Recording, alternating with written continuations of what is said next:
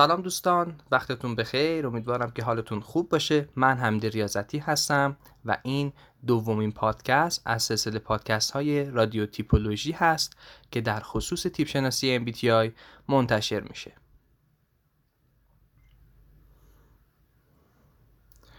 ما تو این سلسله پادکست ها تصمیم گرفتیم که بیایم از اول از تاریخچه MBTI شروع کنیم و اساس و پایه های مهم MBTI رو براتون توضیح بدیم. توی پادکست قبلی ما راجع به اهمیت MBTI و تاریخچه MBTI با هم دیگه گپ و گفتمانی داشتیم. توی این پادکست می‌خوایم بپردازیم به دایکوتومی ها. اگه یادتون نیست که دایکوتومی ها چی هستن پیشنهاد می‌کنم یک بار دیگه فایل قبلی رو گوش کنید. ما گفتیم که MBTI بر اساس دایکوتومی هاست و چهار دایکوتومی یا چهار دو قطبی در MBTI وجود داره. درونگرایی و برونگرایی، حسی و شهودی، تفکری و احساسی، قضاوتی و ادراکی.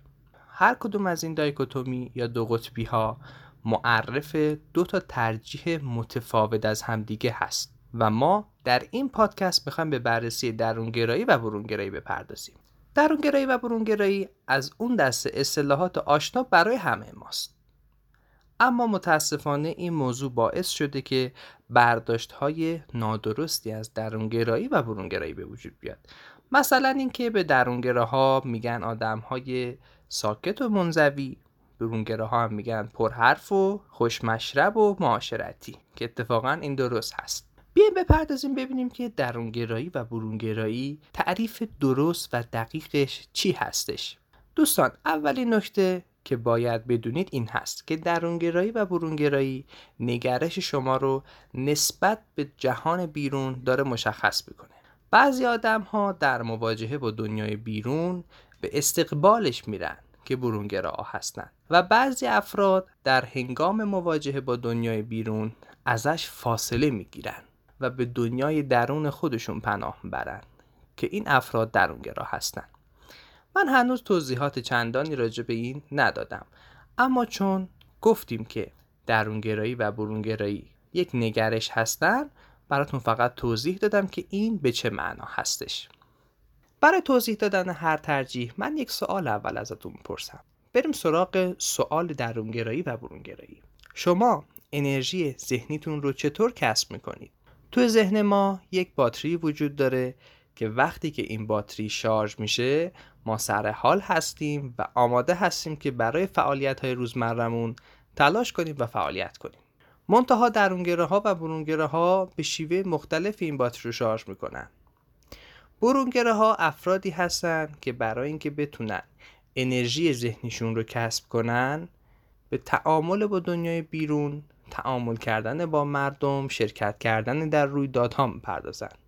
و هر چیزی که از این جنس هست. و درونگره ها افرادی هستن که برای اینکه انرژی ذهنیشون رو به دست بیارن و این باتری ذهنیشون رو شارژ کنن احتیاج دارن که زمانی رو با خودشون خلوت کنن و تنها باشن تا بتونن این انرژی رو کسب کنن. مثلا میشنن کتاب می‌خونن یا یه سری کارهای انفرادی انجام میدن. این شیوه کسب انرژی تفاوت‌های زیادی رو بین افراد به وجود آورده. که خیلی خوبه که ما به دقت اینها رو بشناسیم. بیاید توی مثال بررسیشون کنیم. فرض کنید که یک درونگرا و یک برونگرا وارد یک مهمونی میشن. فرد برونگرا از همون اول با اکثر افراد یه خوشو می‌کنه با همشون صحبت می‌کنه خودش رو معرفی می‌کنه کار خودش رو پرزنت می‌کنه. و تا آخر شب احتمالا با افراد زیادی صحبت کرده و ارتباطات زیادتری رو برقرار کرده.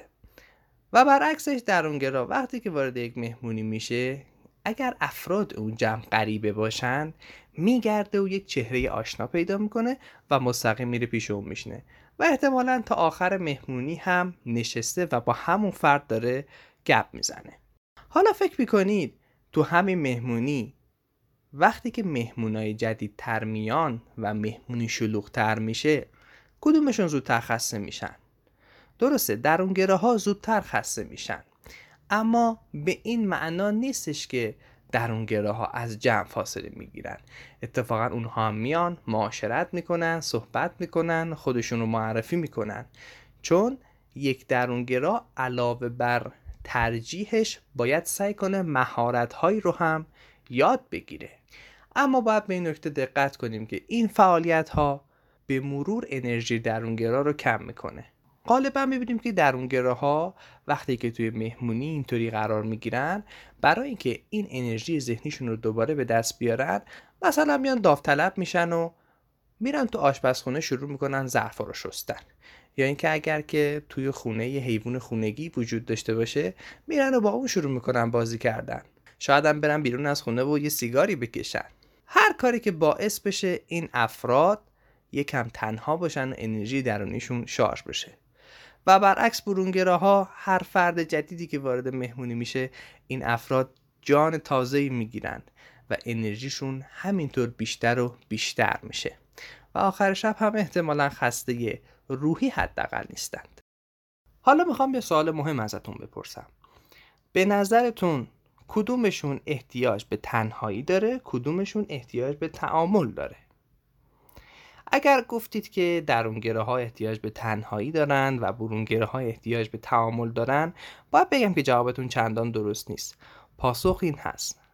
جواب درست اینه. هر دو. دوستان خوبم هم درونگره ها و هم برونگره ها هر دو به تنهایی احتیاج دارند هم درونگره ها هم درونگره ها و هم برونگره ها هر دو هم به تعامل احتیاج دارند. بحث ما بر سر اندازه است. بحث ما بر سر اندازه است. درونگره ها به تنهایی بیشتری احتیاج دارند و برونگره ها به تعامل بیشتری احتیاج دارند.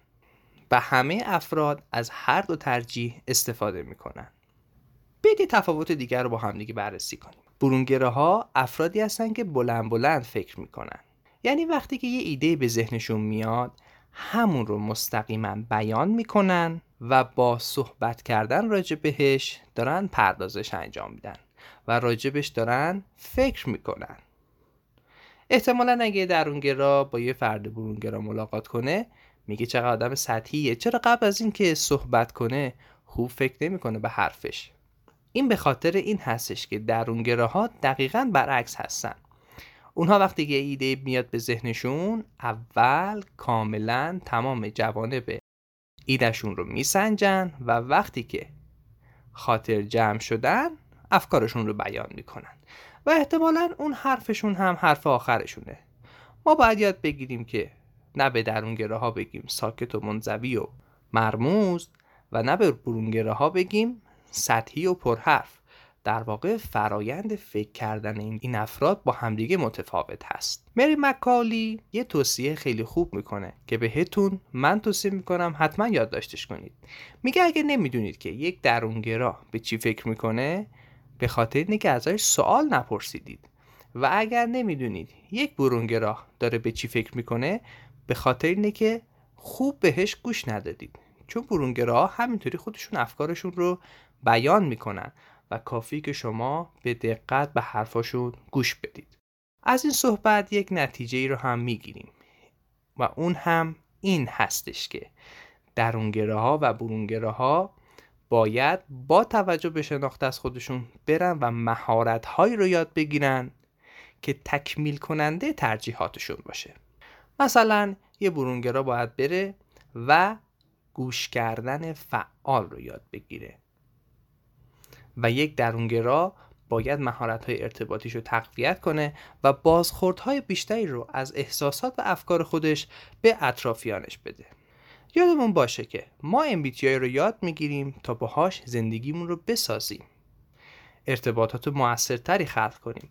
مبادا که MBTI برای ما یک بهانه و چوب زیر بغل بشه. سپاسگزارم که تا به اینجا همراه ما بودید. این یک توضیحات مختصر و مفیدی بود. راجع به نگرش درونگرایی و برونگرایی. در همین رابطه بنده یک مقاله ای رو نوشتم که در سایت روان تحلیل قرار دادیم. اونجا به فیزیولوژی درونگرایی و برونگرایی درونگرایی و برونگرایی در دوران کودکی و حتی انواع درونگراها و مقایسهش با مدل شخصیت شناسی Big Five پرداختم. توصیه می‌کنم که اون مقاله رو از دست ندید. ایام به کام بدرود.